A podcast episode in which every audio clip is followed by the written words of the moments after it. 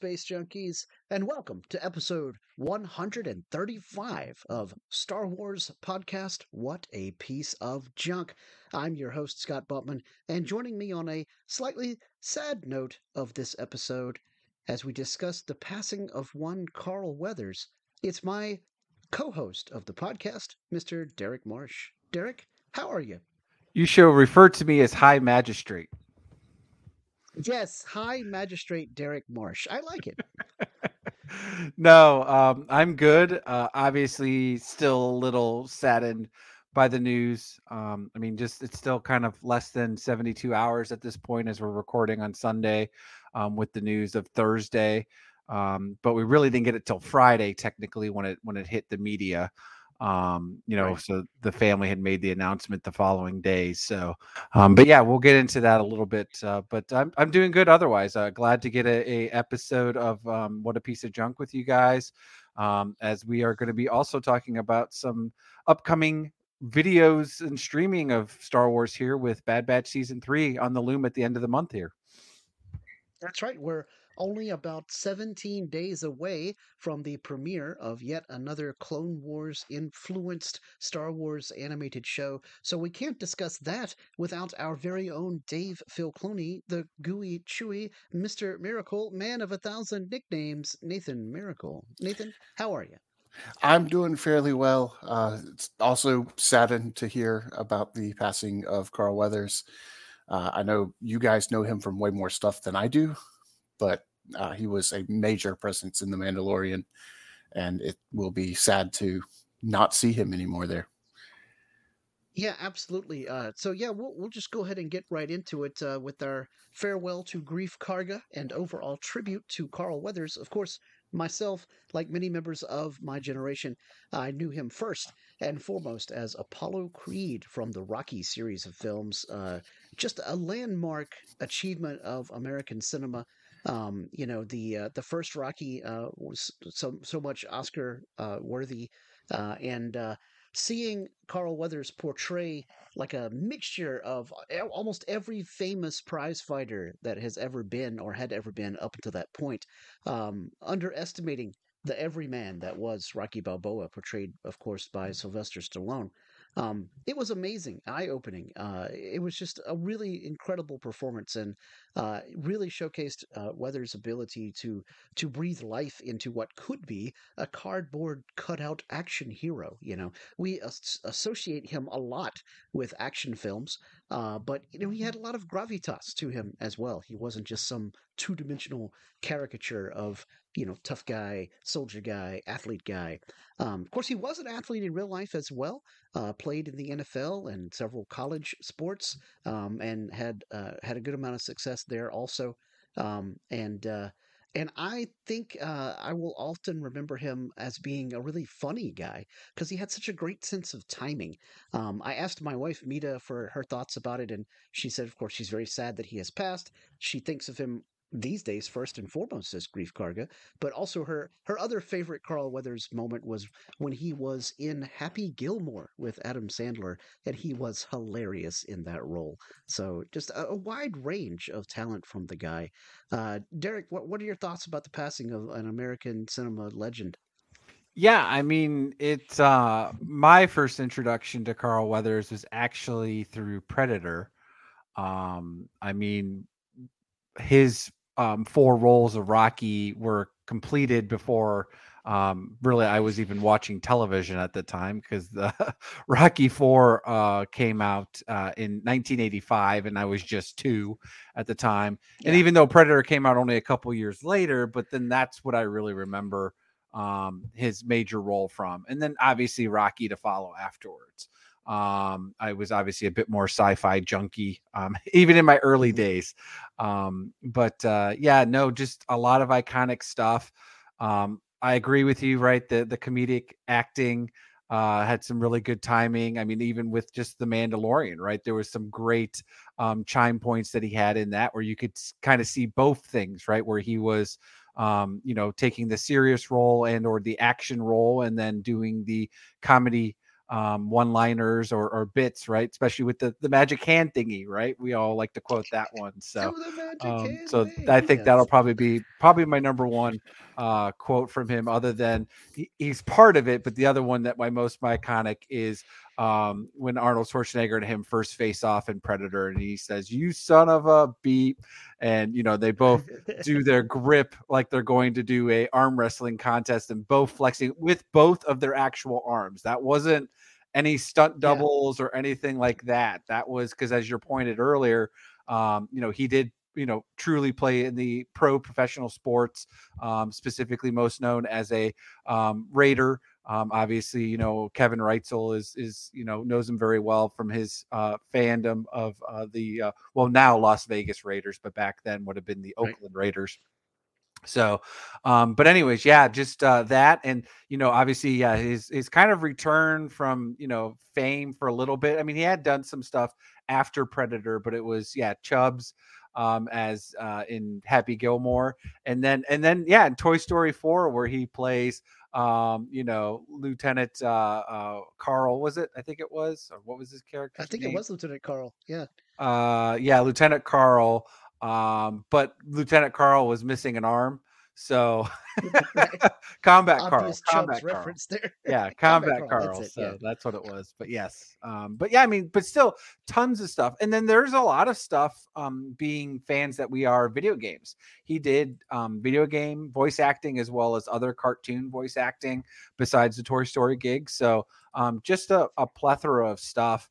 Um, you know, quote, quote unquote, 80 credits um, as an actor um, that he did. So, you know, and again, just one of those iconic voices. So when you heard him on cartoons and stuff like that, um, you know, you could definitely pick him out. Um, and yeah, just not side of the the acting too, but just from what people said, right? From his directing on The Mandalorian to him just being um, on the the premieres and stuff like that just the and and then all the conventions that he did you know most the big one the last time he did was star wars celebration last year um, mm-hmm. and mm-hmm. you know, just a lot of people said he was just a truly, you know, fantastic being, very humble, very kind and generous. Um, so you know, again, you know, pour one out, blue milk for um, Carl Weathers. You know, we'll we'll miss him. Yeah, yeah, a whole stack of calamari flan worth of wisdom and, and love and peace from him. Uh, Nathan, uh, I know you mostly know him from Star Wars and The Mandalorian. Um, mm-hmm. well, what are your thoughts of the passing of this guy? Well, I guess my first uh, exposure to him was apparently Happy Gilmore, but the, it's been so long since I've seen that movie that I forgot that he was in it. Um, so he plays I, Captain Hook, right? Because basically, you know, the alligator ate his hand. So I, gator. you know, what I remember from Happy Gilmore is that golf was involved. Yeah. So yeah. that that's about it. So um, really, I know him as Greef Karga. Uh, that was pretty much the only way that I knew him. I didn't even realize that he was in Toy Story 4. Um, but but I could tell from his time in The Mandalorian how great of an actor he was. Uh, and one thing I really remember about him is when they were talking about the behind the scenes uh, stuff with The Mandalorian and the volume and the actors being able to see things in the background in the volume. He talked about how that was great for him because he's used to being able to see things because he'd been an actor for so long. He remembered back when everything was practical effect and everything was in the shot. And you know, nowadays, so much stuff is CGI. Um, so often actors are acting against green screens and he loved the fact that he got to act without a green screen you know being able to see you know this is the thing that i'm reacting to. And i thought that was a, a really interesting point because there were other actors there newer actors who were like oh well we thought it was kind of weird because we're so used to uh, acting with a green screen you know that's how we're used to doing things. Um, so it was neat to see the kind of the, the difference in the generations there um, or if you're lucky, you'll have Andy Serkis there with a little black and white polka dot card on top of his head that shows you where to look for when they put the whatever Planet of the yep. Apes or Smeagol, you know, CGI. Yeah. Uh, so since I do know him primarily from The Mandalorian, uh, I'd like to say that I hope they treat his character well uh, with however they write him out of the show. Uh, frankly, I'm hoping that whatever building he's in gets destroyed by the Imperial remnants and that there's a big funeral. And I really want the Mythrol to show up and you know say some nice words about uh, yeah. his his former boss slash captor. Uh, preferably something dealing with handrails. Maybe he's implemented handrails on Nevarro. It's a new safety yeah, feature. Nevarro is the Nevarro is the poster child for galactic OSHA now. You know, you're going to have much more workplace safety because of Magistrate Karga. And then, then there's a plaque that says High Magistrate Karga, mm-hmm. right? Mm-hmm. Would be right on the, the railing, right? So, yes, yes. Uh, and well, we have to have the statue. Cool. Yes, the statue. What would also be cool is uh, if they signed some important treaty like in his office, you know, after yes. he's gone or whatever. That would be cool too. Yeah. So, so that was going to be my question then, kind of leading into it. I mean, so then Nathan, are you against if they recast Greef Karga? I really don't want them to recast that. Okay, uh, they they would struggle to find somebody who could capture that character the way Carl Weathers did. Uh, this is not yeah. a scenario like um, Cara Dune, like Baylan.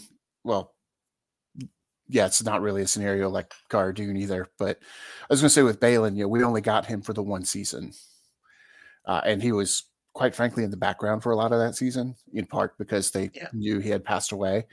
Uh, and I think that one would be fairly easy to recast. We've been with Magistrate Karga for longer. We've gotten to know more about him, and he really is Carl Weathers.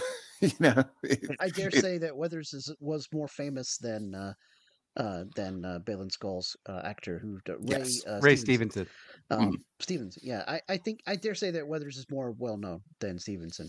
Yeah, uh, so I, I, think it would just be a lot harder to do, and I don't want them to try to do it because I don't think it would be done well. Or, or since there isn't yeah. a film, you don't want them to do deep screen, deep fakes. Well, I, am not really a huge fan of deep fakes in the first place. Okay regardless of whether it's a film or not. I'm not a big fan of the Luke Skywalker deepfakes that they did. Yeah. I would be okay with a um, replacement Karga for a couple of minutes in the Mando movie, um, if they don't want to write him out. Of course, you know if they're going to do the um, you know virtual Karga uh, in the movie, they won't be able to do all the things we just talked about with giving him a memorial and all that stuff in the in the next season of Mandalorian, unless the movie is set between seasons three and four, which is entirely possible. Um, but I, yeah. I, actually kind of expect the movie to sort of be after all the seasons. Uh, yeah, I expect long, the movie to be an end cap. Yeah.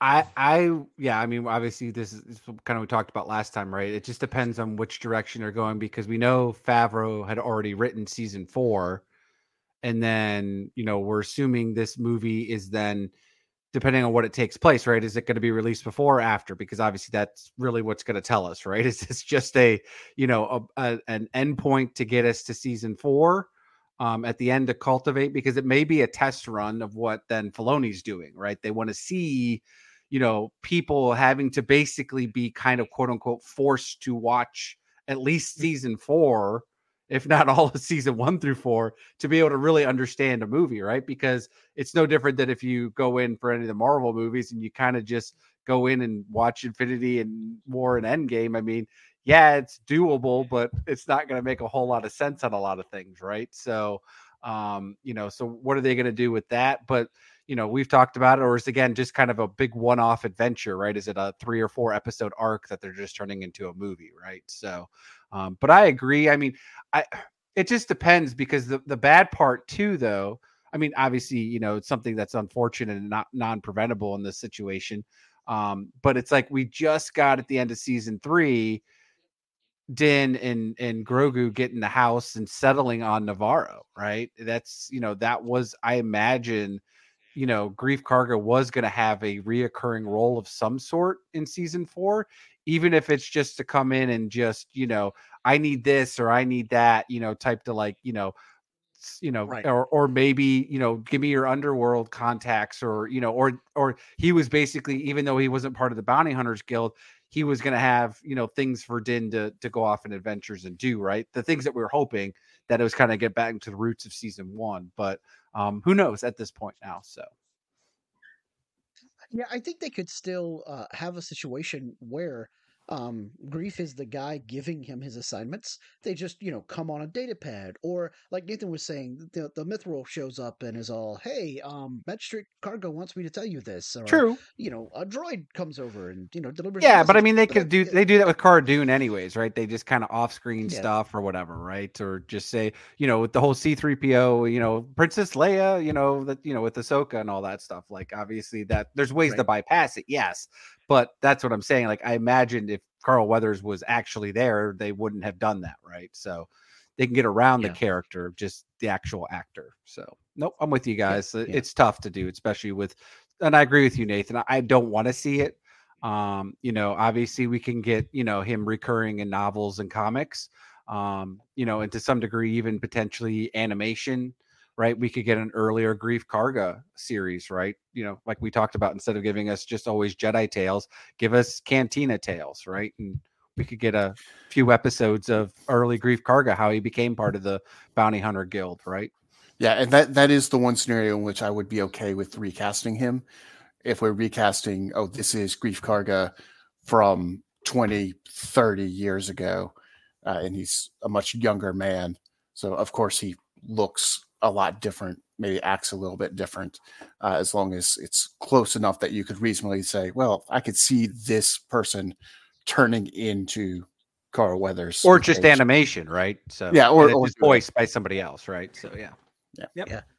Well, I, I could see a a young Greef Karga series where we see him as a magistrate before he became disgraced magistrate. Like, what is it that caused him to be disgraced?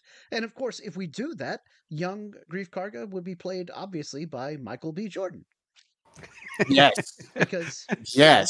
he's in he He's- he's, he's- already He's done already the- playing the- next version.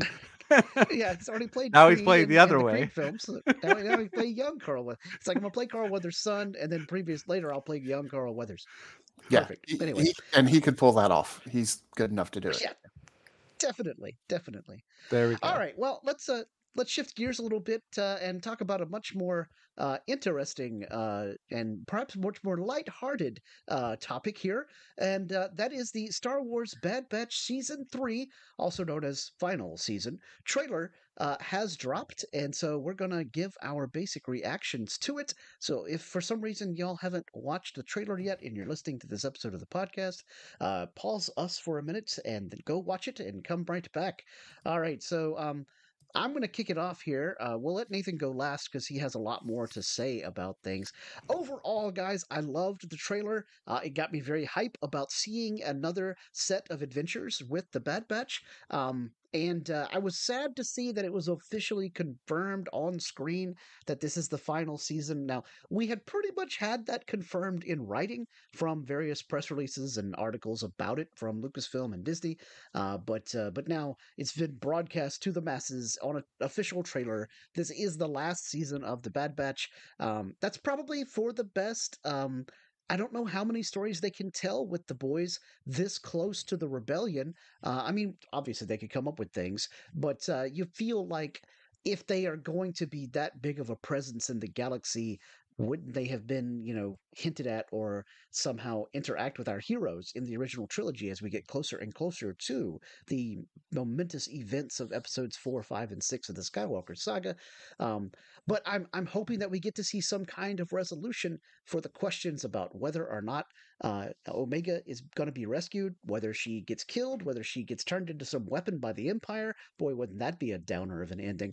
Um, or you know, and then also, how do these old clones deal with things? Um, you know, we saw a clone veteran begging for change on the street corner in the Obi-Wan series. Um, so this is a theme that has begun running through the streaming series era, or what I like to call the the new OG uh, era, because Obi Wan and the Bad Batch and Rebels, of course, are all set in and around the same time frame as the original trilogy, uh, and so I think that the idea of war leaves behind all of these broken soldiers is also a big theme that Disney and Lucasfilm are exploring in the Bad Batch, and of course in a few scenes in Obi Wan, uh, and and also in other media. Uh, so I like that story thread continuing to go through this as we see the Bad Batch talking about. I would have thought the end of the war meant no more having losses of our brothers, but apparently that's not the case uh, for our our guys here in the Bad Batch. Um, I'm excited to see how they deal with it. Uh, and it was also cool to see Asajj Ventress return. Um, so, having been made aware of the storyline in Dark Disciple, of course, I'm questioning wait, how is Asajj Ventress alive? And I'm proud to say that the people in charge at Lucasfilm took a moment to have uh, one of the writers come out and say, don't worry, all of the stuff in the Bad Batch season three is going to be in keeping with the story that happened in Dark Disciple. I don't know how they're going to pull that off, but you know, Star Wars does really interesting things sometimes, especially in the realm of animation, where you can sometimes get away with things uh, that would be cost prohibitive in quote unquote live action. Um, so yeah, it'll be interesting to see what happens, and also, of course, what the heck is Asajj Ventress up to in this story? Why is she here, and what is she doing? Uh, so that's probably one of my big question marks, and I'm hoping that we get to see something about her in one of the first three episodes because there will be a three episode premiere on February 21st. All right, so there's all my thoughts about the trailer. Uh, Derek, what do you got? So yeah, so watching it um, the first time when it was released, you know, just the, about a, a, week and a week ago at this point, um, you know, obviously, you know, we had confirmed that the uh, this was the final season, and you know, looking at it, it was like, okay, it, it looks like they're going to bring it all together uh, they're going to, you know, kind of end the story of the Bad Batch and potentially the clones, right? And, and, there were some cool action scenes. There was a couple of funny moments, some serious moments. Obviously, the big reveal of Asajj Ventress, right, and all that stuff. To your point. Then, uh, right before we we started airing, um, you know, we went through and rewatched it again, and um, I would say because I was able to one watch it on my laptop here, where it's a little bit bigger screen than my phone. Um, plus, I also had the the subtitles on for that, right, for the YouTube video. So, um, but uh, I got really excited because watching it again, kind of refreshed, um, clean after watching it the first couple of times. Um, when when you know, like I said, previous in the week. Uh, it, it got me excited because there's there's a tone in this season. Like this is this is going to be heavy. Um, there's going to be um, some really good, not just action scenes, but some heavy topics that we've talked about before. You know, relating to into even today's world, all the way you know to previous um, you know topics and specifically in American history um, in the past 70, 80 years, right? Um, all the way from World War II, um, all the way up to the Vietnam War and, and everything that happens there afterwards with the way, um, you know, again, what we talked about in season two, which is some of the episodes I liked the most when they were talking about how do they deal with these these soldiers that are essentially left over, right? And you know, there's a whole topic of you know well they're just clones that are not really real people right um, and so you get this whole heavy topic here and then you get some really good stuff from Palpatine when he's, you know, going on there and and you know, they were trying to set him up and and in the end he just does his manipulation, right? Which obviously has to happen to some degree because, you know, we still got plenty more years of him in rule, right? Before we get even a new hope and then his death finally and and well, his first death, I should say, in uh re, you know, Return of the Jedi. So um just overall, um, I'm I'm excited because watching it, you can really see um, there's going to be some major deaths um, in here. I don't know if you guys caught it or not. There's a like the first 25 seconds or so. There's a scene which I'm pretty sure, maybe I'm wrong, but I'm pretty sure that it's shown the high tower um, mountaintop of Pabu blown up and in smokes and in flames, and that's that you know secret place that um, whatever Wanda Sykes character I can't remember takes them right, and it's kind of this mm. refugee and kind of a you know peaceful place. So obviously, um, you know, the Empire is probably tracking down, um, as Rex mentions, right? He, they basically want the Bad Batch dead. Um, that's why they're going to be fighting. You obviously see Hunter serious in that they have to go save Omega, right? And we see some scenes of that going on. Um, and then again, you continue to see um, the emperor's poise in the Senate, right, and manipulating people, and and you know saying this is going to be the greatest, um, you know, well, I can't remember the words, but the the survivability of this, you know, uh, empire or whatever it is, um, in this moment or something like that. So just you know, obviously, nothing nothing is more important than the survival of this new empire. Yes. So, yeah. um, and obviously Ian McDiarmid vo- voicing is is just phenomenal on this stuff. So, um, you know, but anyways, I, am super excited um, for what we're getting um, in this season. And again, you know, it's going to be, I think it's what 15, 16 episodes. So, you know, I'm guessing obviously there's going to be a, a, probably in these first three episodes since they're releasing it all at once. Hopefully, this is all the filler we get hopefully this is the the let's just get people back into the, the mood of things kind of say they had to do a mission or two for for with wanda sykes because obviously i'm guessing um, you could see them not even stopping to kill the troopers either right? Before the first two seasons, they were always hesitant because they always uh, anticipated being clone troopers. But this time, they just shove them all off the cliff um, in the beginning opening action scene. So yeah, yeah. They're, they're, they're, at this point, they're either you know they don't care if it's a clone or or non-clone. You know they they know they're out to hurt them, so they gotta fight back. Um, but yeah, just I hope that, like I said, this first three episodes is kind of gets us back in the mood, and then these last you know 10 to 12 episodes is just straight give us the good story. You know, I'd rather have good story and and just action when it needs to be. It doesn't need to be every episode. Give us good dialogue story and and finish what's going to happen essentially with the Bad Batch by the end because I'm guessing that's what's going to happen, you know, as part of half the episode of the prologue um for the, you know, end of this uh, last episode imagining unless they just kill everyone. So, which they could you know, I mean, that's obviously on there. Anyways, sorry, take up because I know Nathan's going to talk now. yeah, yeah. Phee, Phee Genoa is the name of Wanda Sykes' character. Fee, P H E E. So, yeah, not to be confused with Cid, who was Rhea Perlman at the in the yeah. earlier seasons. All right, yeah. Nathan, lay it on us, man. Uh, well, speaking of Cid, we didn't see Cid at all in this trailer. So I have no idea if we're going to address Cid at all or if that character has just gone by the wayside. Uh, so it's interesting uh, potential there of you know negative potential. We might not see something, uh, but I want to pick up on something Derek mentioned about the Bad Batch um, just murdering Imperials, um, not caring. You know that that's something that we had talked about and others had talked about how uh, the Bad Batch had been so cautious and always used the stun setting before, even when people were using the kill setting against them. And I think it comes down to they know these aren't clones. Um, whenever they use their stun settings, those were situations where they either knew that they were going against clones or there was at least a strong possibility that you know these are our brothers. These stormtroopers are not their brothers. And I think that we're going to see that whole scenario play out throughout the season. Uh, I think that the big climax of the season is going to be that the Empire and Palpatine himself, particularly, wants to get rid of the clones, basically getting rid of the evidence. Uh, and that's going to be the big climactic battle at the end is all the remaining clones versus the Imperials. And I think we're going to get sort of a uh, Davy Crockett ending where we, maybe we don't see our heroes die, but they're facing or 300, right? The 300 yeah. again. Yeah, we're, we're facing insurmountable odds, and you know, it's obvious what's going to happen, and we just kind of fade to black.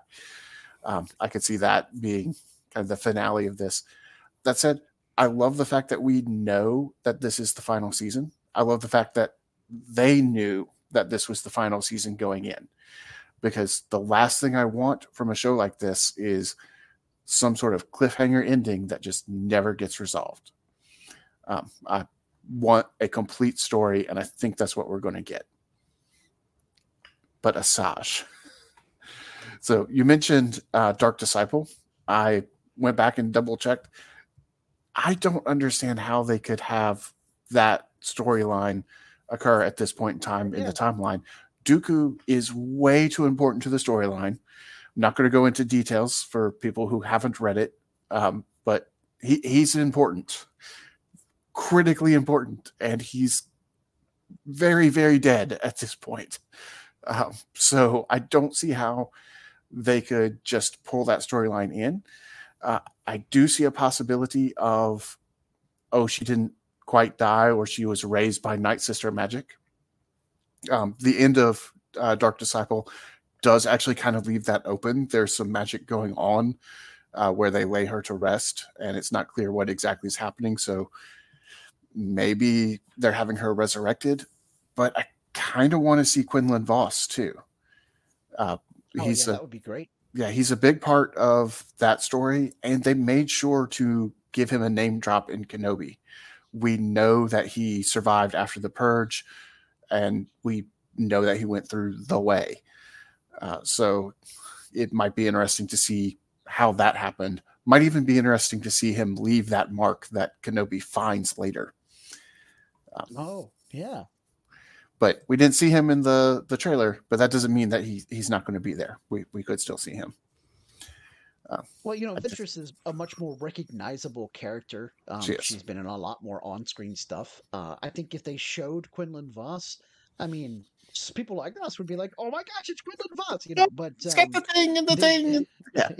he's got a thing, and his lightsaber is the anyway. Uh, and but uh, most people would be like, "Who's that guy?"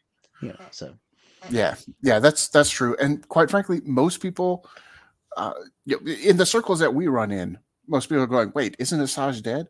But the vast majority of people out there are going, "Oh, hey, it's that girl from Clone Wars," and have no idea that she has died canonically. right Now, right. now we do realize though this is how they're going to bring a young Morgan Elsbeth into play, right? Uh, that is a possibility. Yes. That's great. I'm in for that. So that I, Yeah, that's they- what I'm assuming they would do to Rezer, right? Then this is how she builds her connection with you know be. the sisters, um, in in you know the um space world, a space whales world that we you know, and then eventually then you know then we know then her con, ton, I'm sorry contacts with Thrawn on his side and blah blah blah. So Which uh, you know that raises wouldn't good happen yet, but yes. go Um, ahead. I don't know what year relative to the Battle of Yavin because that's how we calculate all years in Star Wars. I don't know what year this is. um, well, if you look at it, so Obi Wan series is about ten years after Revenge because Luke and Leia are about ten years old in the Obi Wan series. Um, and then so you would imagine that there's a clone there, to your point, right? That he runs into that's still kind of homeless. But mm-hmm. again, there's no major clones running around anywhere at that point, right? So you would have to imagine that this is probably and it's still relative to till to after order 66 and all that happens right so i imagine it's probably each season's been a year or so so maybe season one is a year after the the first season or first for or revenge of the sith and then season two so maybe we're talking three to four years after um revenge of the sith is what i would guess this is this is the point of it Yeah. Um, that the reason I ask is because I'm I've recently recently been listening to Thrawn on ebook. Um, because I got a new car, yay, and it can do ebooks. So I've been listening to Thrawn on the way. and you have to drive work. into work so it's perfect timing exactly. Uh, and I was trying to figure out when that takes place relative to the Battle of Yavin, uh, because it's it's actually shortly after the Empire is established. Uh, so Thrawn should be kicking around. He might not be an admiral yet, but he should be around during this time frame.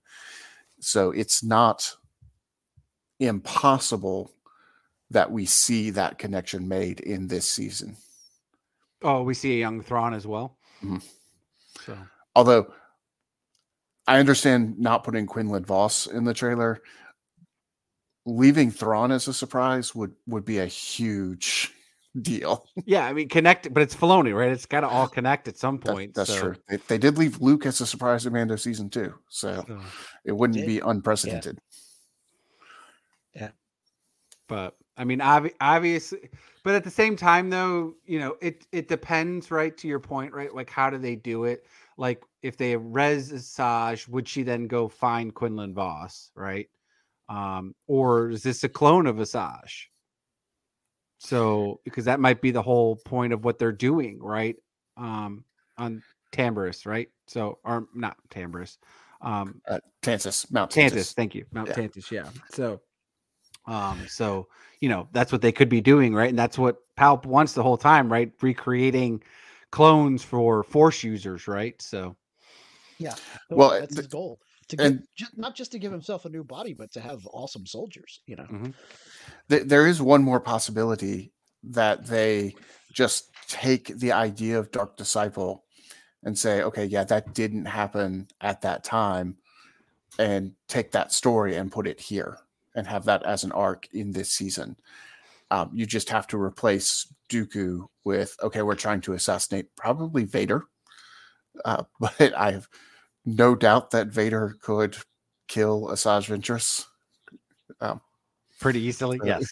so, so that I mean, but that would work. I mean, that that would be the whole point. Would be Asajj would give herself up to save Vos. Uh, I said I wasn't going to spoil details, but I totally just did. um, so- sorry well, if it's, you were in theory, planning. it's theory, theory. uh, sorry if you were planning to read this several-year-old book. Um, well, It's more 10 years old now. at this What- point. Yes. Yeah. Yeah. several. Um, the point is they could take the basic structure of that story and move it to this time frame they would just have to change a lot of the details to do it Just like the Ahsoka episode that we got in Jedi Tale season one. I mean, they took the book and they took a majority of it. So yeah, I mean, there's very well heck, this could be the first three episodes of the season. That's why it's just all one big arc. uh, it, it could also be a flashback um, because it looks like Asajj is facing off against the Bad Batch, but we don't actually see them on the same screen at the same time. Could be. Yeah, Um, and we we do know that the Bad Batch knows where Count Dooku's castle is because you know that was like earlier in the series. They were over there at Dooku's castle as the Imperials were there to like you know gather up Dooku's fortune or whatever. Um, and I think uh, they could Misdirection. go back. Yeah, they could they could go back and find some hologram, and you know they're playing the record of what Asajj did, and that's why we see her. Yeah, that, that is very much possible. And then you know it could be you know if it's a flashback, it could be practically anything. Wouldn't necessarily have to relate to Dark Disciple at all. All right, whatever happens on the Bad Batch season three, you can be sure that we're going to talk about it here on What a Piece of Well, Junk. And, and Oh, to conclude, ahead, though, too, ahead. there's one more thing though about this. It ends on the last episode, May 1st, so we got that three days before May 4th. So that's a thing to recognize too. So, yes, Star Wars Day for this year. So, so there could times. be there could be a cliffhanger to upset Nathan here that ties into something, and then May 4th we get an announcement: Filoni has another cartoon series. the Adventures of Asajj Ventress. or That- or I was gonna say or Rex and Wrecker, like how do they end up being the odd couple, right? I'm Yeah. okay with that if they know going in that that's the deal. Uh, Yeah. What what I don't want is, oops, this turned out to be the final season, and we weren't prepared for it to be the final season, so we have a storyline that we're just leaving unfinished. If it's Yeah. okay, this we don't resolve this, but it's because we have a plan to release it three days from now. That's not a problem. That- Three days that- from now. Otherwise, Filoni will have let us down, and you'll have to, you know, I don't know, Uh, I'll have to go eat my sit in a corner. Go sit in a corner, Nathan. He'll- So, I was- Yes. Um. Anyways. Don't worry, we'll, we will graciously allow you to deep fry the hat first. Oh, good, that good. be- that Yeah, would make it at least somewhat chewable. everything's edible if you deep fry it. Exactly. Well, whatever Nathan has to deep fry. I mean, no, sorry. Whatever happens on the Bad Batch season three, you can be sure that we're going to discuss it here on What a Piece of Junk. But we're not the only game in town here on the Fandom Podcast Network. There's a whole bunch of other shows out there for various other interests and fandoms. And here to tell us about it is our friend Kevin. Thank you for listening. We hope you're enjoying this podcast. Here are the other great shows on the Fandom Podcast Network. Culture Clash, where we discuss the latest in entertainment and pop culture. Blooded Kings, our show covering the entire Highlander universe. Couch Potato Theater, we celebrate our favorite movies. And Time Warp, our fandom flashback show discussing a year in movies and our favorite retro movie, TV, and pop culture topics. Good evening, discussing all things Alfred Hitchcock. Hair Metal Podcast, we cover the rock metal music of the 80s and early 90s. Type 40, a Doctor Who podcast discussing the time traveling Doctor Who universe. Lethal Mullet, an action film podcast covering the 80s, 90s, and beyond. Also, check out the Lethal Mullet Network for more great podcasts. What a Piece of Junk, our Star Wars podcast. Making Treks, a Star Trek podcast with a deep dive into the final frontier. The Fandom Show, our Fandom Podcast Network live YouTube show discussing the hottest topics in fandom the True Believers MCU podcast discussing the Marvel Cinematic and Television Universe, Union Federation, our Star Trek, and the Orville Show. And we're proud to welcome the BQN Network to the Fandom Podcast Network. Please visit our friends on the BQN Network, a Star Trek Universe podcast that also includes your favorite topics, movies, history, superheroes, and more. You can find the Fandom Podcast Network on YouTube. Fandom Podcast Network is also on all major podcast platforms. The Fandom Podcast Network audio master feed is on Podbean at fpnet.podbean.com. You can find the Fandom Podcast Network on Facebook, Twitter, and Instagram. You can email us at fandompodcastnetwork at gmail.com. Thank you so much for listening, and remember, respect others and enjoy your fandom.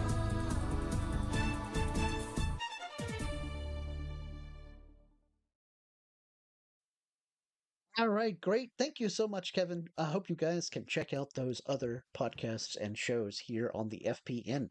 Okay, so we're going to take a little bit of a time travel, if you will, and talk a little Star Wars Legends here on this segment of the podcast. Uh, and it's uh, all due to an article that uh, Derrick found earlier this week, or last week, I should say, uh, that was titled 10 ways that Star Wars Legends made the year after Return of the Jedi so important. And the subhead here from David Miller over at Screen Rant The year after Return of the Jedi is made incredibly important to the Star Wars Legends continuity thanks to a multitude of exciting stories. So, now, to note, this is stories within the Star Wars universe set one year after Palpatine's death and the destruction of the second Death Star and Vader's death.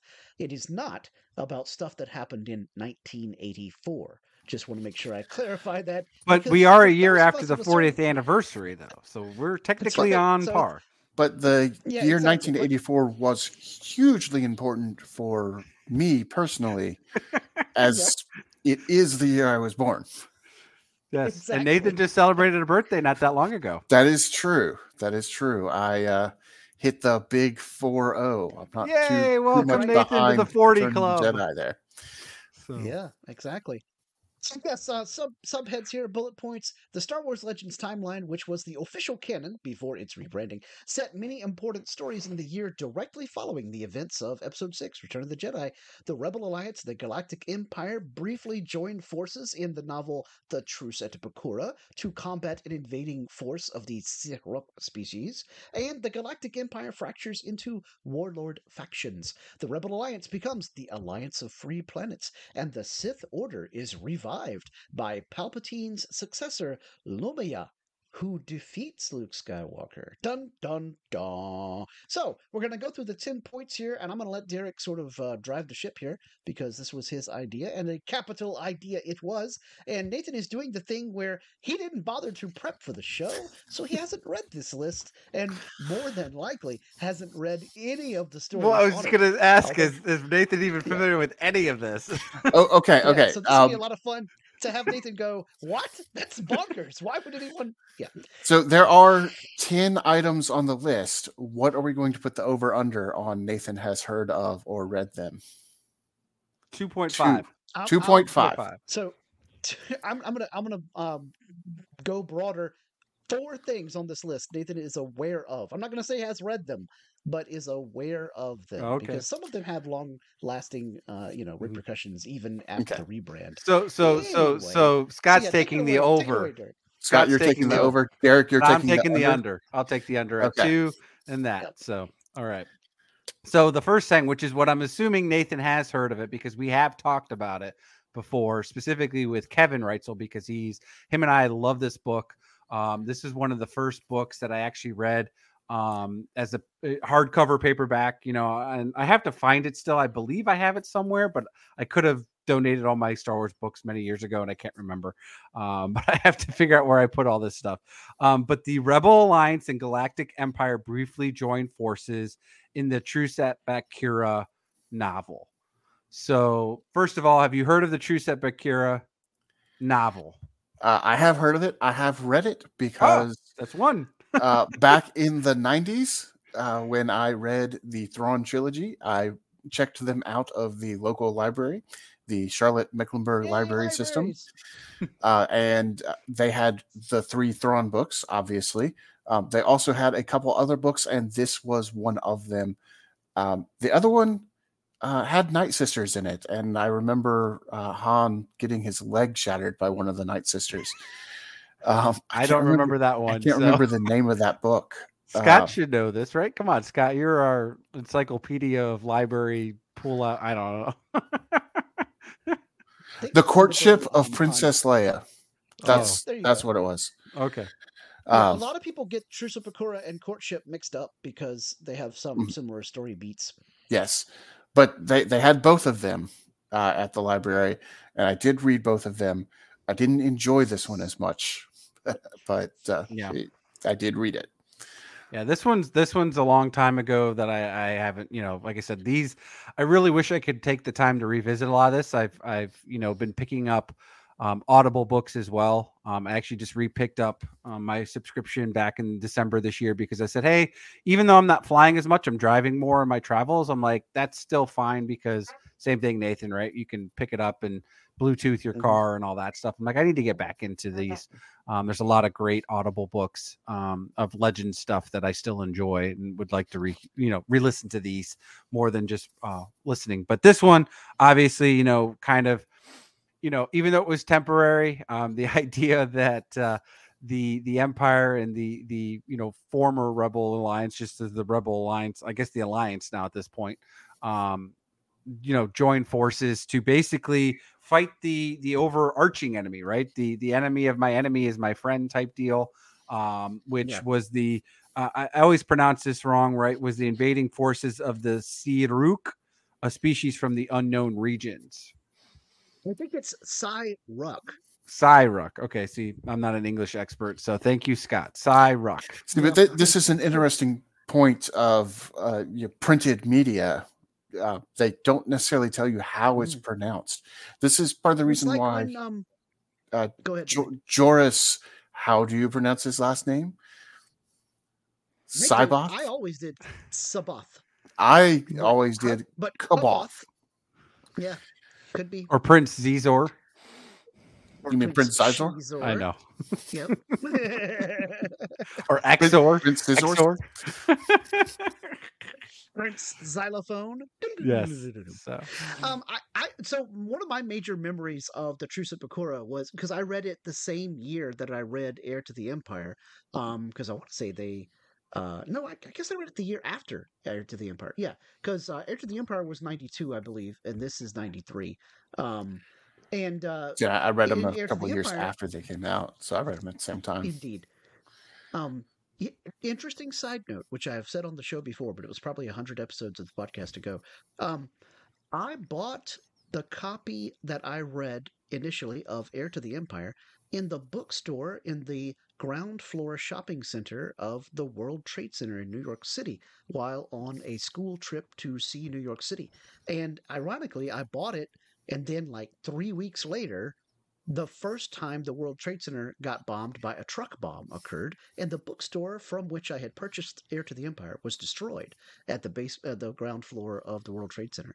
Watching on television, I was like, "Oh my gosh, I was just there like a couple of weeks ago. It was terrifying. And of course, now none of that remains. But uh, an interesting uh, commentary about you know wars not make one great and violence in the system. But uh, moving beyond that, um, I got this book uh, later at that next year, 1993, um, and the species of enemies here that the Empire and the Rebellion work against, Rook, got me confused because for a minute I thought they were Noghri, and that's why Rukh had the name Rukh in heir to the Empire as uh, Grand Admiral Thrawn's bodyguard because they're spelled not exactly the same, but really close. But, you know, upon further reading of the Truce at Bakura, if I remember correctly, these aliens very much reminded me of just like almost prototypical monsters. Um, there was a series of Star Trek novels around this same time frame called Star Trek Invasion, which was about invaders from a different dimension, not the mirror universe, but something like that. Uh, and their passage of time happened differently in their dimension. So the four books in the Star Trek Invasion series spread across original series timeline, next gen timeline, Deep Space timeline, and Voyager timeline. So all of our big heroes at that moment in in the 90s um, were able to fight the same enemies because they came across the dimensional barrier at various you know different centuries or decades later. Uh, and so think I remember correctly that these things were very similar to those monster race in uh in Star Trek Invasion. I'm about to go look that up while uh while you guys pontificate. Well, that would be quite a few years then after this book came out, then, because if you said it was for Deep Space Nine and for Voyager, that's mid to Yeah, late Voyager wasn't around in '93. Yeah. Yeah, Um, I'm gonna go look up um, the uh, Star Trek Invasion series. but uh, but I, I was going to actually say that that the the the s- the Cyrook would have been very formidable for what was coming out eventually in Deep Space Nine as the Dominion, right? Like you said, coming from Yes. a a multiple, you know, different quadrant of that, or whether it was, you know, just because it was still just an unknown region, right? The outer rim, um, even farther than I should guess should say the outer rim. Um, and again, this is Star why Trek we don't need. Invasion happened. Star Trek Invasion happened in 1996, so that's Oh. what uh, that it must have been reminding me of Bakura. Gotcha. But yeah, no, just uh but yeah, like I said, it's just when an unknown force comes out, right? Like in in essence, we could still get that to some degree with the Ahsoka series, right? You could get that Mhm. to some degree with with them doing the traveling that they did. They after I should really say after Thrawn, right? But you could have it where you know this species from that time uh, or that space timeline area they like you know traveling back and forth they've like left a rip hole or something like that where then this you know other species could come travel right and try to take over the current galaxy right so again this is after Thrawn and and the series wraps up there but they could leave remnants of something like that to to still take place then Well, and in the Thrawn book, Thrawn does tell Palpatine that there are threats to his empire that Palpatine doesn't know about yet Mhm. that are in the unknown regions. So this could be one of them. They could easily pull that back in. Yeah. I'm wondering, I mean, because we know because we know that the the Chiss in in canon today, right, is still part of the current Star Wars galaxy. It's not part of the Space Whales galaxy, right? Correct. Yeah, they're just on the outskirts of it. Right. The, in, in the unknown regions, which takes up a, a significant portion of the galaxy. Yeah. Only about half the galaxy is actually explored in Star Wars. Yeah. Wars. And again, the main galaxy without going to another Right. galaxy. Right. So because that would have been the thing, right? Like they could know they can know because they could travel in theory to those galaxies since they're a little bit closer than even with them going to Coruscant or something, right? Because it's going they're caught in the middle, right? They're on the border of one galaxy to the other, right? In in essence. But but yeah, so you know, overall, um, you know, this was a major and again, it was a phenomenally written book, right? Like I said, this is one that um besides the Timothy Zahn um novels for for Thrawn and some of his other um, well-known um, Star Wars Legends books at this point. Um, this is probably one of the top five books that people would um, come out and say that, oh yeah, Truce of Bakura, right? Like I remember that, or yeah, I know exactly, you know, all the, the events. And this is one of the major ones. Again, it was just you know something where you know a giant threat after the Empire, and what can be it, right? Oh, it's some unknown, you know, unknown to us that's posing a great threat because they were they were uh, were reptilian. They were yeah i would say they were reptilian, but were they but they had on- psychonetic powers. They were big on uh, uh, mind control, enslaving people with Yes, um like n- not nanobots, but something similar to nanobots. And Okay. one of the big things they wanted to do was put the the uh, technology, their slave technology, into Luke himself because of his mastery of the Force, and then they could use him to mind control a bunch of other people, enhancing their slave pool because they viewed all the non-reptilian races as you know inferior to them. So they were like well we should be in charge you know and that's that's how they conquered other star systems and so forth. Um and uh, Bakura is also famous because it was the first time i'm pretty sure the first time if not one of the first times that the force ghost of anakin skywalker appeared to luke or leia after darth vader's death. And in this case anakin's ghost appears to leia and asks her to forgive him for all the horrible stuff that he did as Darth Vader. And so Leia has to wrestle with, gosh, you know, what am I do? What am I going to do? Because you know, this is four years after the Battle of Endor. She's only just now coming to grips with the fact that Darth Vader was her real father.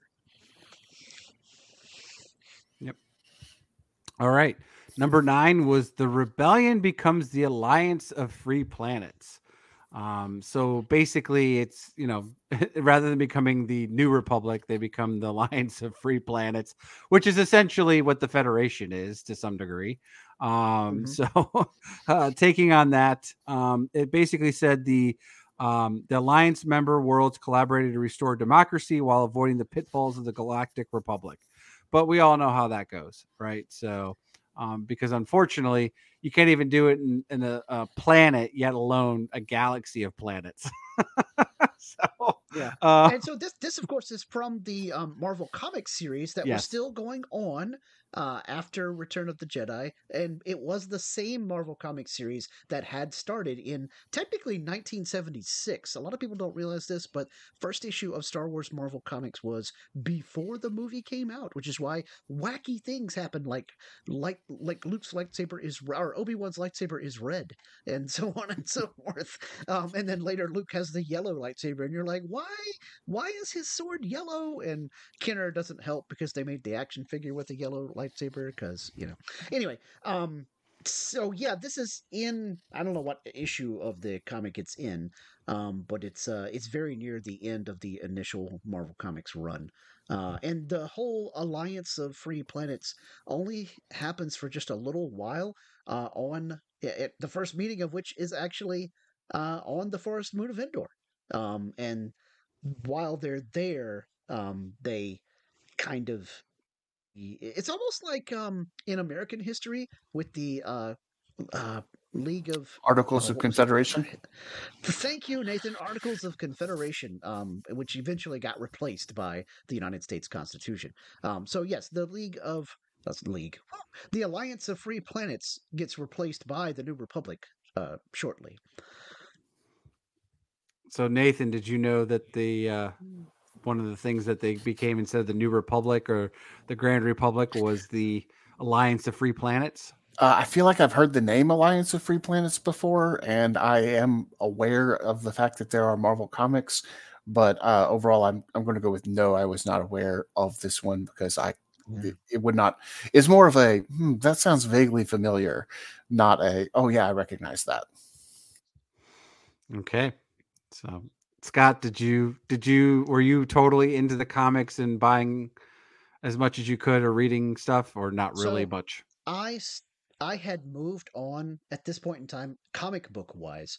I had moved on to where the only two comics I was buying uh, from Marvel uh, were Transformers and GI Joe.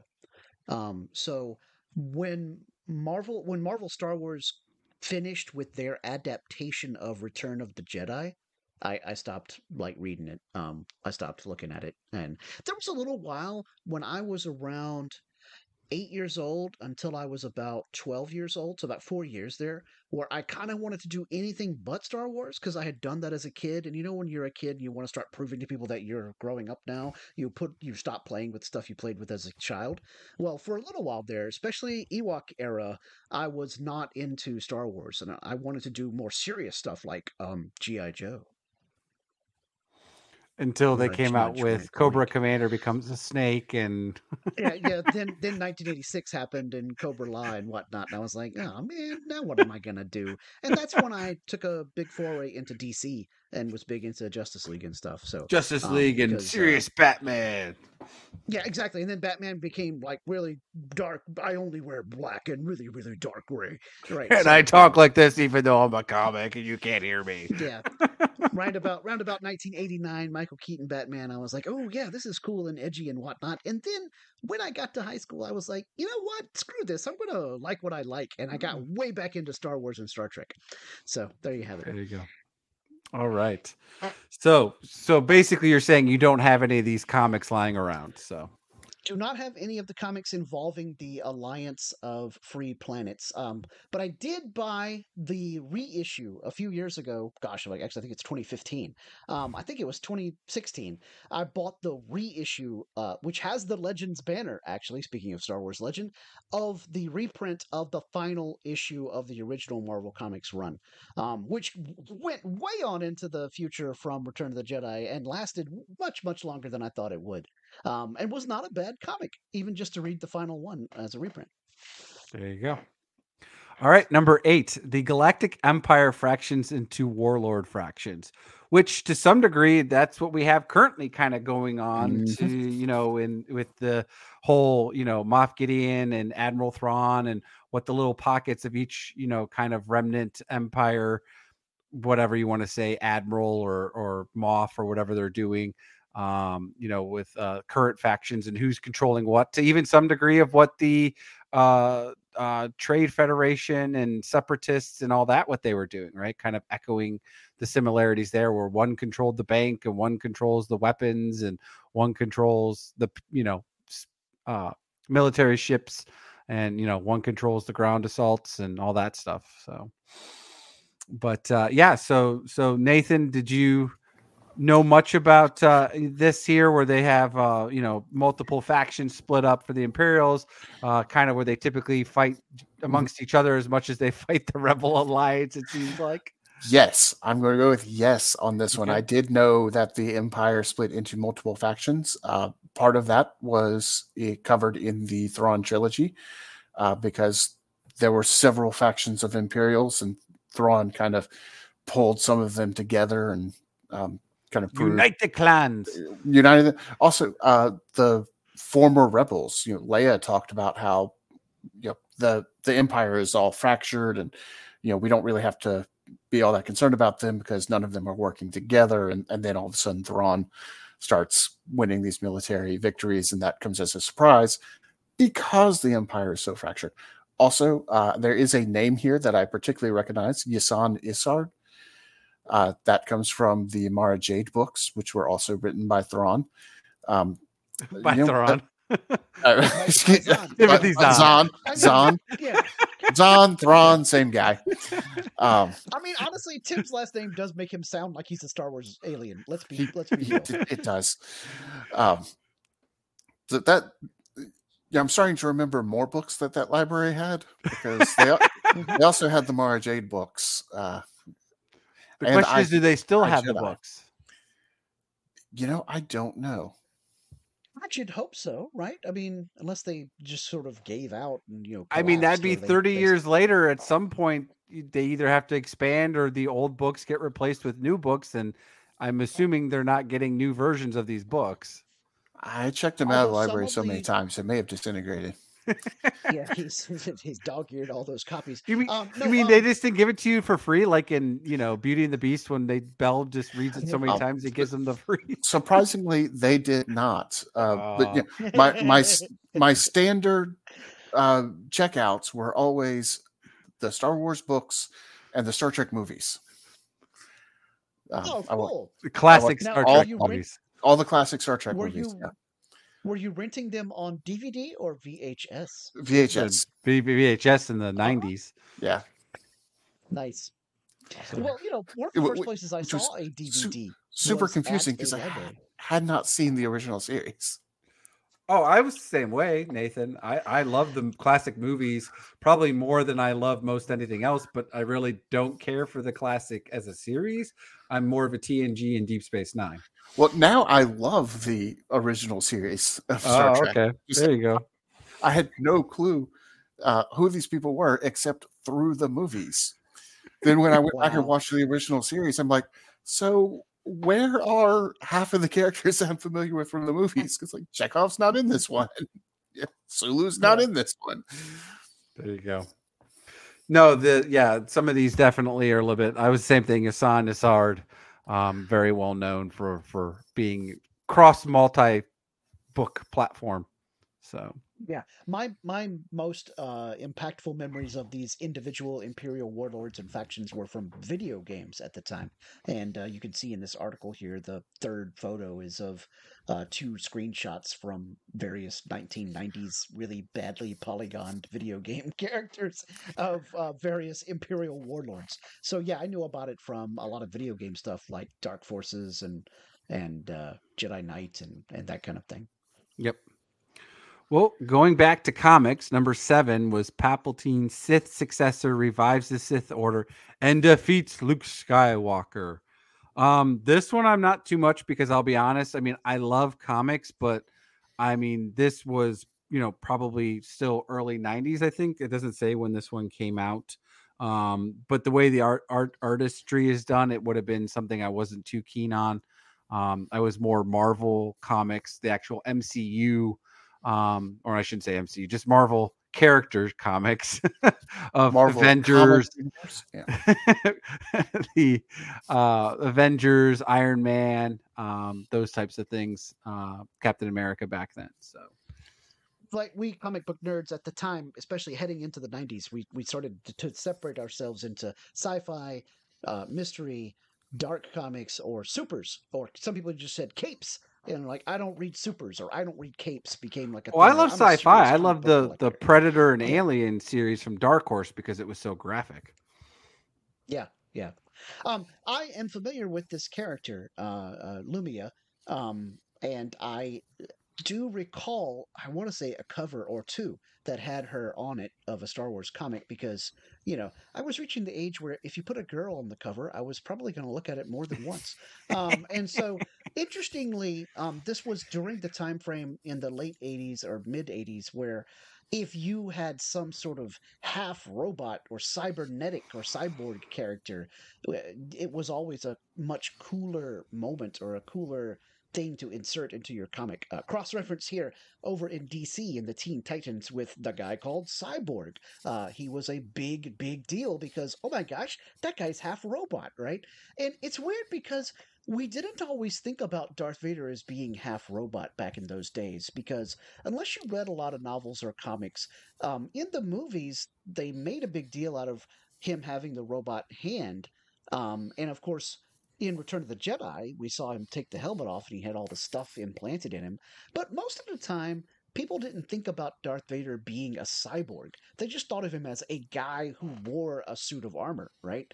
Um, and so I don't know why, but when you had this girl, Lumiya, and of course, um, Valance, the cyborg bounty hunter in Star Wars Marvel Comics in the 70s and 80s, it was a really big deal to reveal that, oh my gosh, that part of him is robotic. Uh, especially for Valance, because um, I think I'm saying his name right. Anyway, he had a big time hatred of droids. He was like almost droid racist, as it were, which of course was a huge reveal that, oh my gosh, but he's part droid himself. He's cyborg, so he's got the self loathing thing going on. So he was like a, a really intimidating bounty hunter. And this uh, this Sith queen, uh, Lumiya, was of a similar bent about, you know, very intimidating and, and determined to defeat Luke Skywalker and take revenge of the Sith. I see what you did there. Uh, that Yeah, said, I'm yeah. not familiar with this character at all. I'm familiar with the three-eyed clone of Palpatine, but not this Mhm. character. She looks like a ninja from GI Joe. Yeah, I can see that. So, but she should be battling Snake Eyes, not Luke. So Yeah, yeah. All right, times. number six. So we're just about halfway here. The Alliance heroes go to war with extragalactic invaders. Again, still at the comic book series here. Um, there's the Nagai and the Tof species who come from the neighboring galaxy known as Fire Fist. Invaded the main Star Wars galaxy with the Nagai uh, initially siding with Lumiya Sith, an Imperial faction, before siding with the Alliance. The Tof were ultimately defeated and Lumiya was presumed dead, though the Sith lady, in truth, went into hiding, refining her power in the dark side and plotting her revenge. So, again, it sounds more like just linking together on everything. Shenanigans. They didn't actually have 10 things. They split this one into two. True. So, um, this was well beyond the time that I was reading Star Wars comics. Um, like I said, the the storyline continued after Return of the Jedi uh, adaptation, and as you can tell from the artwork here, gentlemen, went to some weird places. Um, some of these starships from the Tof and the uh, the other the Nagai um, look like they were designed by Dr. Seuss. I mean, it's uh, it's just wacky. Remember there being They do. It's like literally a giant engine with the the pistons coming out of it, like it's gonna suction tube you up, and then you go into a gerbil Yeah. playpen. So and it was it was very much a case of we don't have anything official from George Lucas as to what happens in the galaxy afterwards, but we also have been told that there might be more Star Wars movies someday. So the writers at Marvel, obvious, very clearly, even to me as a child, were doing this thing where they were telling stories happening over here, not part of the main Star Wars galaxy. Um, even though Luke was in everything yes, of course, and Han and Chewbacca and Leia, um, yeah, I know uh, they're and all Princess involved. Leia, yeah, yeah. Uh, actually, Lando had big roles in the comic. Uh, Lando did a whole lot of stuff because he was a, such a roguish, you know, basically space pirate already. Um, they had Well, you get to draw Billy was- D. Williams. Why wouldn't you want to? of- yeah, totally. Uh, but yeah, I did not read this comic, and I probably couldn't have told you the names of the Nagai and the Tof if you offered me a million dollars. Um, until we. But now you do know it. So But now I do Yeah. know. So anybody Ken out there who has Jennings comes back to you. My way. So- Yeah, no, if you tell me Toph, I'm still not thinking of this. I'm thinking of Avatar The Last Airbender. oh, I was Touche. gonna say I was thinking of Toffee. So All all right. right, well, so let's go to number five. So the Alliance of Free Planets. So we're reusing something, Nathan. So they Yep. couldn't even come up with nine. They're at less than eight now. The Alliance of Free Planets evolves into the New Republic. Hmm. So oh, yeah. Following the Nagai Tof War. Oh, yeah. Yeah. Talk about padding the count here. Uh, the Alliance Yeah, of Free yeah. Planets finalized its transition into the New Republic, achieving the ultimate goal of the Rebel Alliance by restoring the Republic's democracy. While not directly depicted in a Legends era Star Wars story, well, then why do you have it on this list?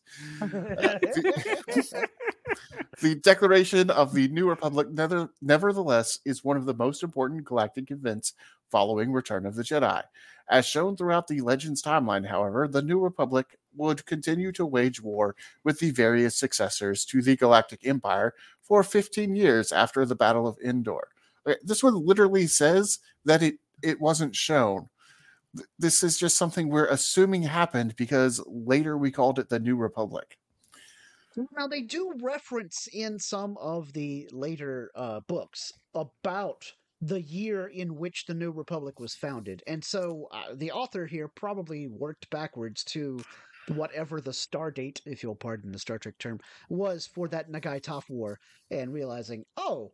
I guess after that war, they realized, hey, maybe we ought to make this a uh, more permanent thing. And so, yeah, I enjoyed the one tidbit in, in this paragraph, though, where they talk about how they would fight the leftovers, basically, of the Galactic Empire for 15 years after the Battle of Endor. God, could you imagine if people were still fighting, mopping up from World War II uh, in 1960? Ah, it would have been a nightmare. I course, mean, you know, the, you the, could the make- scale here is so much bigger. you can make the argument that the entirety of the Cold War is mopping up after World War II. Yeah, well, okay, maybe, but I guess more what I had in mind was were they still fighting Nazis, mopping up Nazi pockets here Yeah, and there? yeah. Okay. Um, because yes, it is definitely an offshoot of World War II with, uh, you know, um, uh, Stalin and the the Soviet Empire. Um, but uh, but I, I feel like that almost was going to happen no matter what. That I feel like we were put on that course of conflict when the Bolshevik Revolution occurred in Russia. Uh, but that's a whole different podcast. Um, and so, uh, yeah, I enjoyed the, the actual figure here of 15 years. And so, of course, now current 21st century Star Wars fans are watching this 15 year battle with the remnants of the Empire play out in a different way, but over all the streaming series, you know, with the Mandoverse, because that's basically the same time frame. Yes. So, all right, let's do number four. Now, this one I'm banking possibly, um, but we'll see if Nathan knows it or not. So, Luke Well, Skywalker meets Palp's son I've and al- I've- Already told you. I've already told you i- in this podcast a, a few entries ago. I know. So, so officially, I'm out of the running because he's hit three. So, Yeah. but uh, yes, no, this one uh, is the the sixth book Jedi Prince Junior novel series by Paul and Hollis Davids continues the fledgling New Republic's conflict with the Empire's warlord factions. So at least it's not rehashed stuff at this point. That is true. At, at least that is true. So, um, but it introduces the descendants of the Emperor. Um, the human Umbarian hybrid known as Triclops is the Emperor's son. Uh, though his weak connection to the Force and unsuccessful dark side training led Palp to condemn him to enslavement in the spice mines of Kessel. On Kessel, Triclops would fall in love with the former Jedi Kendalina and have a son, Ken, um, not to be confused with Barbie and Ken, who had a strong connection to the Force like his mother and grandfather, though he would go on to join the New Republic. So you can easily see that several of these ideas were recycled in uh, post uh, in in the sequel trilogy era, uh, because we have basically Palpatine's son who doesn't have a very good connection to the Force, and so his dad is all like, "You're dead to me," and so just sends him out there, you know. Um, although I don't think that Palpatine's son in the official sequel trilogy timeline gets banished to the spice mines of Kessel, like But we don't- Triclops do- or We don't like, know uh, that he like wasn't. Triclops does. But, yeah, we, we don't, don't know. that he wasn't. know he was. We don't know that he was, but we don't know that he wasn't. And, and we don't know that his wife was a former Jedi, but she could have been. She could well, have. didn't they have the dagger? Yeah, The- the, Sith dagger. Yeah. So Well, no, Ochi had the Sith dagger. Well, now didn't Uchi take it from them, right? Or Ochi, Uchi, Ochi. I thought that he was given the dagger so that he could find his way back to uh, the reborn emperor. I mean, Gee. I've only seen Rise of Skywalker twice, so you guys got to help me here. What? I- my my understanding this was that during a flashback during that film. that's true. I'm My- having a flashback of a flashback of a flashback. My understanding was that Ochi was given the dagger so that he could find the Wayfinder, so that he could find his way to the uh, to Palpatine uh, to receive payment once he had completed his mission. Okay, I thought that he took the dagger from Rey's parents so that they couldn't find the Wayfinder to get to Exegol. But you're you're probably right though, Nathan. You know what? Maybe I'll just have to watch that movie again because I have Yeah. also only seen it twice, and it is the movie, the Star Wars movie, I have seen the least out of the live action movies. Yeah. There you go. That's your homework for before our next episode. unless you count the holiday special, but it's not completely live action. Plus, it's not really a movie. It's a That's it's, true. It's an extended television episode. It's a special. Anywho, Now, um, now, uh, getting back to the topic at hand, uh, Jedi Good, Prince. we'll try glad. um, I didn't. I didn't read these because I considered myself at that time no longer in junior novel territory.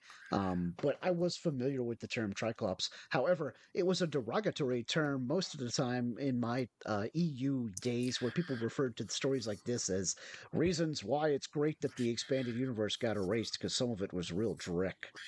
Yep. Um, what do you what do you what do you guys recall about this? So uh, I actually didn't read uh, Jedi Prince, the junior novel series. I know this guy from something else. The Essential Guide to Characters uh, in Star Wars which uh, told me a lot about a lot of characters that I didn't know anything about. Um, so I had I had two of these books. One was the Essential Guide to Characters, and one was the Essential Guide to Ships. And uh, he was obviously not a ship, so he was in the, the Essential Guide to Characters one. Should have been a transformer then. and uh, I I read the entry on him and thought this sounds really really bad. so I never went and read those novels, and I think I'm glad. but but I am familiar with I the character. I never read them for the reason that I said, and then also, of course, uh, plenty of my contemporaries were like, "Oh God, don't! It's horrible," you know. All right. Well, we'll skip it since it's horrible. So, three, Yeah, and this no- one, this was the, this was the homework of reading this. yeah, this Oh, was now this see, was- you you knew I knew this one too. Yeah, this was this was the two, one of the two things I assumed you knew True Sepulchre, and I definitely knew you would know this one, just because it is also officially a Decipher SWG CCG card. One So- of my favorite cards because I love the card Hidden Weapons, and he specifically has the line "may use hidden weapons." There you go. So this one is Boba Fett escapes the Sarlacc twice and hunts down his impersonator, and his impersonator is Jodo Kast. And here's a little bit of tidbit I just learned this past week because somebody was posting in the uh, Star Wars CCG Facebook group. Um, they were trying to see about getting the full picture of Jodo Kast because they wanted to cosplay. And um, apparently the only full-fledged photo they actually have of Jodo Kast is the one in the comic here. And if you look at this comic of Jodo Kast, um, this color pattern is basically almost the same exact as Boba Fett, but just slightly more uglier colors. Um, Right. versus the one that you get in the actual card game. And for most of us that know, well, for the um, uh, premium uh, Reflections 2 premium cards that they introduced from the legend stuff that they did, typically they got live actors to recreate these photos. But this one specifically, they didn't. It's actually just legitimately Boba Fett, and they just recolored it to for that Star, uh, Star Wars CCG card. So there's your little bit of hidden trivia. So, anyways, uh, this would be the iconic Mandalorian bounty hunter Boba Fett when we all knew he was really badass before Book of Boba Fett. Um, and he escapes the Sarlacc pit twice. Um, the first instance was short lived, as no shown in the Marvel Star Wars comics, but after a second and successful escape, Fett would learn that another bounty hunter, Jodo Kast or um, Timothy Olyphant's um, Cobb Vanth, um, was impersonating him. Despite lacking Fett's skills and not being a true Mandalorian like Fett, as shown in Andy Mangels and John Nadeau's comic Boba Fett Twin Engines of Destruction. Boba Fett methodically hunted down, humiliated, and executed Cass, though he would not reveal a second escape from the Sarlacc to Han Solo until 10 uh, years after the Battle of Yavin. Of course, we have to call it twin engines of destruction because this is the 90s and everything's extreme. Um, but Yep. yeah, uh, it, it was a great comic. Uh, I read this multiple times back in the day. Uh, Do you still when own it? Dark Horse. I don't have it anymore. No, Hmm. I wish I did. Um, this is when Dark Horse had taken over the license for Star Wars comic books, and again, it's the '90s, so everything became dark and edgy and extreme and over the top. And yeah, there's some pretty violent stuff. We put the war in Star Wars, baby. All right. Well, I'm happy to say so far Nathan's hit four. So if he knows any of these Yay. last two things, when we get to one and two, then you lose as well, Scott. So, anyways, All right, um, Nathan, feign ignorance, stricken dumb, go. so but Nathan, what what do you know Uh. from Jodo Kast though, or anything from this, or just Jodo Kast from the Star Wars card game? Uh, I mainly know him from the Star Wars card game because, like I said, he can use the card Hidden Weapons, which is a picture of Boba Fett uh, using the uh, the grapple line that he ties up. Luke with, which makes no physics sense how that thing knows how to go around Luke like that. But you know what? It's Star Wars. We can have the Force or we can have physics. we choose It's the just Force. a little dodgy ball. yeah, that's what we used to do at school when you're going around the it's pole. a tetherball. Yeah, tetherball. tetherball, weaponized, weaponized he, he fires the thing straight at Luke, and then it curves around him. But you know, th- there could be a little droid on the end of it that's It's flying a around. uh, Well, whispering. you see, the um, magnetic field of the whistling birds is Or whistling birds. inverted so that the polarity Yeah. shift makes it attracted to the cord and then repelled from the cord, then attracted to the cord, then repelled from the cord. So, anyways, what I was saying is that card would allow you to capture uh, your opponent's personnel characters. Sorry, wrong game. Still decipher. uh, capture your opponent's characters before Battle Destiny was drawn, which meant they didn't apply their force ability to drawing Battle Destiny. Uh, so sometimes I would win battles really big because oh, you've got Luke Skywalker and Jar Jar Binks. Just kidding. You only have Jar Jar Binks because I captured Luke Skywalker. but let's be honest, we know Jar Jar Binks would still win the entire thing. Uh, no, th- Even if then he I didn't win, though, Jar Jar would survive. well see. I tended to play my own decks against each other, so um, usually Jar Jar got fed to the Rancor Oh, because I could set that up and make sure it happened. you you played the "Shut Up Wesley" but "Shut Up Jar Jar" card but, on him. but but then Anakin would win the pod race, and the light side would still win the that because pod okay. racing was broken. only It a was, little. especially if you had Anakin's Podracer. Yeah. So, Anyway, again, not this podcast. So yeah, great comic. Um, anybody out there who wants some homework, I believe you can get Boba Fett Twin Engines of Destruction in a Star Wars comic app somewhere. I think um, Probably off the Marvel physical version. you probably get the Marvel. Well, I believe app. I, I think that Marvel like can. uh, Didn't they get the rights to digitally do all the Dark Horse stuff too? Right? That's what I'm saying. I thought Marvel could Marvel app could have all of it. Yeah, I think so. Uh, as Derrick was implying, finding this as a physical comic is not quite as easy these days. I should eBay. look this up while you go on to number two. Okay. Let me Number see how much two, goes for Luke eBay. Skywalker resigns from the New Republic military. Luke Skywalker and the Shadows of Mindor. Did you ever read that novel? Nope. Okay. I- Well, it was a I have novel by read- Matthew Stover. Yeah, I have not read this novel either. Not familiar This with this one- one at all. Yeah, this one is Luke Skywalker clashed with the prophet of the dark side known as Cronal or Black Hole. I don't know where you get Black Hole from Cronal, but okay. Who was once the director of Imperial Intelligence. While formidable, Chrono's forces were defeated by the combined might of the New Republic and their Mandalorian allies. Um, oh, hey, check so- that out. though the battle was extremely costly. Luke Skywalker was sickened by the cost of life and subsequently resigned from the New Republic military to focus on Jedi knighthood, though he would continue to serve the New Republic informally and was allowed to keep his X-wing AA 589. So, all right, so nothing on that one. Um, I'll skip to the last one. And this one I wasn't sure if Nathan would know or not. Um, but obviously, this is the one that can break or make Scott. And I'm betting at this point, Nathan probably knows this story because it is a video game. So, Kyle Katarn defeats Jerec in the Valley of the Jedi from Star Wars Jedi Knight Dark Forces 2. So, Nathan, you played Star Wars Dark uh, Jedi or Jedi Knight Dark Forces 2? I did not. Ah, but did was- you know this? That was not a Nintendo game. it was a and- PC. And to uh, yep. yeah, well, I didn't really play You a lot. The only correct. the only PC Star Wars game I really played was Star Wars Galaxies, um, which wouldn't be on this list because it took place during the Galactic Civil War, uh, not after the Battle of Endor. Um, so I'm uh, to help Scott out. I'm going to say no. I knew nothing of this game. I have heard of it, but know nothing beyond that.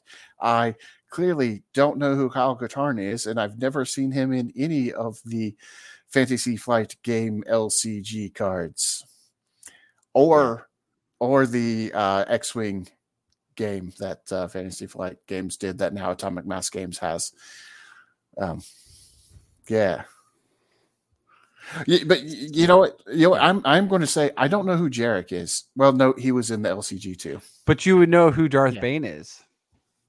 Uh, that that is true. I would know who Darth Bane is. So uh, halfway, sort of. Well, what's weird is that I mean a majority of this uh, a millennium bef- a millennium before the Star Wars Skywalker saga, but apparently this is supposed to take place a year after Return of the Jedi. Well, no, Yeah. But see, the, he he's setting up the, the the reason that Jerec wanted to go to I the. Valley of I the know, Jedi. but it's Yeah. just funny because it's mostly a flashback, right? So, but It- anyways, it- it is. But but but when when when Kyle get by the time Kyle Katarn and Jerec get there, it is post Return of the Jedi. Um, and so Jerec has this whole idea about I'm going to become the most powerful Sith user ever. Do do do. Uh, personally, having played the game and defeated Jerec, of course, um, I never thought that it would have worked. I mean, I would have been like, if I were Kyle Katarn and the crew, I'd have been all. Uh, let's just wait and see what happens. Because I think Jerec's plan was absolute nonsense and it was never going to work. But anyway, he was supposedly going to absorb all these ghosts of dead Jedi and Sith and become, you know, the best best dark side force user. which is what they stole for Sky- Rise of Skywalker. Yeah. I mean, kind of. Except that in that one, he wasn't trying to absorb um the. Oh, but Jedi Rey either. does. Yeah. Yes. Well, the, the idea that you have a bunch of Sith ghosts and a bunch of Jedi ghosts, and that they can manifest in one person, so that they are all the Jedi or all the Sith. Yes, I see what you guys are saying. That they carried over that idea of absorbing. Uh, but much like um, the Jedi leave Rey and Palpatine can't handle all the you know blowback, I think that would have happened to Jerec as well. Like his Probably- body would have just exploded. But I mean, isn't that the way with the dark side? They end up defeating Mhm. themselves uh, Yeah. Through, you know, through their own arrogance. Well, and Uh, plus to they set up their own rule of two, so that was it. You could only absorb two bodies. He was going to absorb more than that. Like you said, he blows up Yeah. because he got Uh, greedy. to borrow a to borrow an idea from Legend of the Five Rings, you know, no small amount of samurai influence in Star Wars anyway. Evil feeds upon itself. hmm Yeah, so I just looked up Jerec in uh, Fantasy Flight Games' as LCG, and I definitely played with this. It is a weird game. You had to play with sets of cards within your deck. I definitely played with the Scouring the Empire set that had Jerec in it because it was the one that gave you two resources on your objective instead of one. Yeah. The game had So, some good ideas. Anyways. It just wasn't it did. executed all that well, and it So- definitely didn't feel like Star Wars. Anyway, At times, yeah.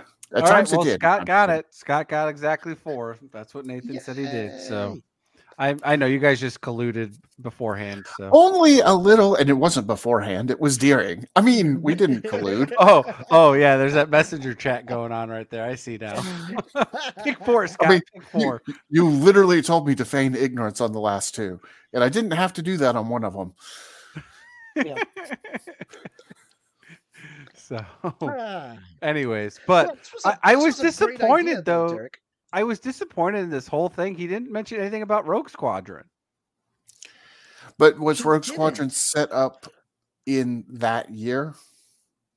There, there's plenty of Rogue Squadron episodes that are literally six months after Six- okay. Return of the Jedi, Yeah, I and they, and to they figure go for several years. I I was trying to figure out when I Jedi was too, because I, I definitely read that one yeah, um, with uh, Corran Horn, who went by the name Jenos Idian for a little while uh, as an undercover operative. mhm. Um, I never really read the the actual Rogue Squadron books, but I read that one Mhm. uh, Kevin J. Anderson spinoff of the Rogue Squadron book. Mhm. So Yeah, I mean, Yeah. hats off to to Mr. Miller here for a, a pretty well written article, but I think um he he's a real bit of a stretch for his headline to fit because some of these stories, while very impactful and a lot of fun, spanned way on past the year after Return of the Jedi. I mean, several of them were very much in that one specific year within universe, but like the Dark Forces 2 thing, uh, and of course the the war with the uh, the um, Tof Alliance, that was that, that lasted quite a bit of time. So anyway, um, but you know these listicle articles like this, they kind of have to bend over backwards and do some mental gymnastics in order to hit the uh, the search engine optimization target phrase that they're aiming for. So there you go. Anyways, it's still fun to talk a little bit about Legends though, because you know, for us, it's still partially um, our childhood and and what we grew up knowing Mhm. Star Wars, even though it's not officially canon. Though again, they're pulling more and more from this, so maybe in another twenty years, ha- if again they're pulling ideas because we just talked about you know the rise of Skywalker and the whole point of you know absorbing other uh, Jedi or Sith to to master power, right? So not that that concept isn't even with other stuff, anyways. I mean, plenty of things of you know that's the whole point of Big Truck or uh, Big Trouble in Little China, um, and absorbing demons and stuff like that. So it's not like the first time anyone's ever thought of that. So But but this list also demonstrates why it's good that they didn't just take the uh, expanded universe wholesale, because there's no way Luca did all of that in one year after the Battle of Endor. Mm-hmm. Like mm-hmm. clearly, a bunch of people were writing their own stories. They all had ideas of what they wanted to have happen right after the Battle of Endor, and there's no way that they all happened. yes, But- but, we don't know that it didn't happen. But but we do know that it can't all have happened. I don't know. We we have the world between worlds. We still don't know what that means. Nah, you guys are you guys are missing the obvious answer as to how Luke Skywalker did all these things. These all Clones of Luke Luke's. Skywalker. Now, see, I was going to say time dilation through hyperspace travel, but okay, yeah, that too. Luke one, Luke two, Luke three, Luke four. You just keep adding U's. You, Yeah. don't add multiple K's because that would end badly. Well, anyway, but, but hey, something that won't end badly is this episode of the podcast, but it's not going to end just yet because we got to do Derrick's favorite part of the show, and that is, of course, what Star Wars T-shirt are we wearing this episode? Derrick, what are you wearing? Well, to go back to the beginning of our episode for the late passing of Carl Weathers, I wore a baby Yoda Grogu shirt where he's drinking the tea or soup. So Aw, obviously, you know, one of the first times that we obviously got to see, um, well, truly actually his true introduction to Cara Dune at the time. So we already had a couple of episodes of um, Greef Karga and Nevarro, um, and then we get that later. But my main thing is, um, you know, we are still doing um, the Star Wars RPG here pretty soon. Um, announcing to the listeners that uh, the three of us have thinking, still thinking, we're not 100% in stone, but at this point, I've committed to buying it. Yes, yes. but we're thinking about doing the uh, Star Wars role playing game from Fantasy Flight Games Mechanics um, and actually start putting episodes out there. We'll actually try to see if we could do some campaigning um, between the three of us and, and probably adding a fourth and fifth. Um, just to have four players and a dungeon master, game master. Um, but, anyways, I found some more books um, today at some of my local gaming stores because it's so hard to find this. This one is not what we're doing, but it was the core rule book, and it's like 130 bucks.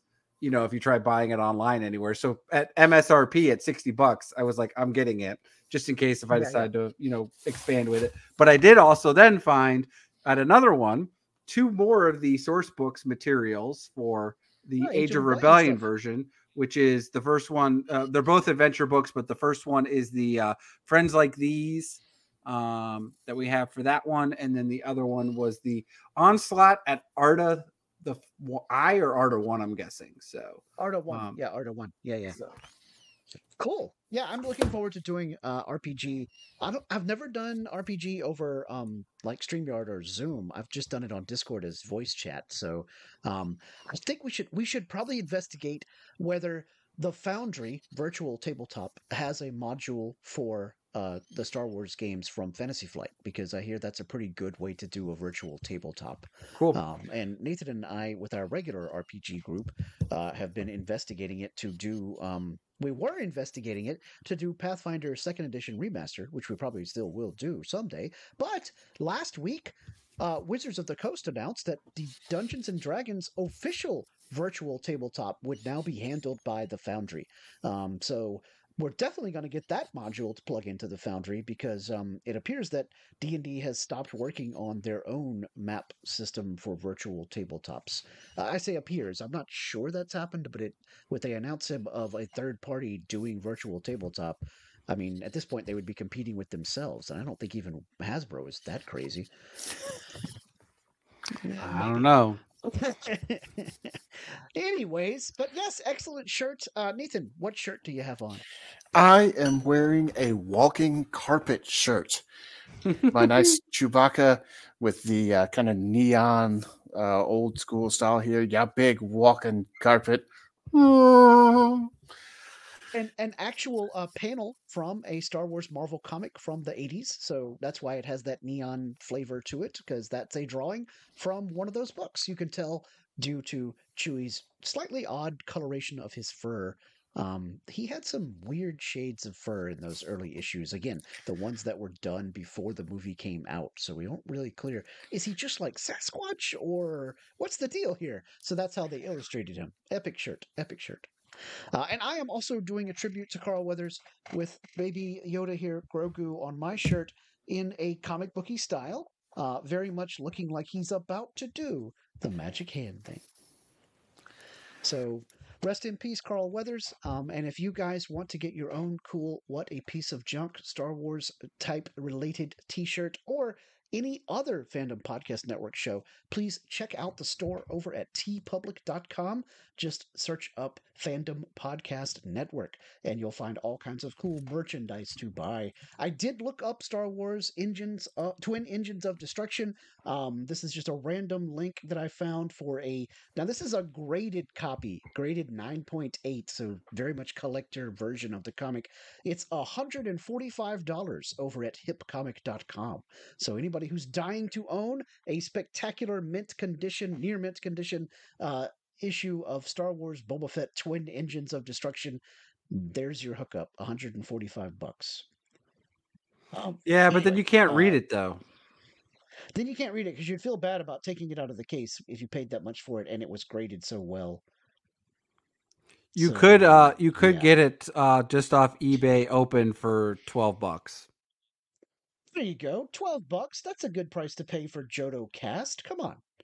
Or you can get it for less. There's even $10, $10, some others, so But yeah, I mean, obviously those are original copies too. So I mean, that's, you know, almost a 30-year-old comic at this point.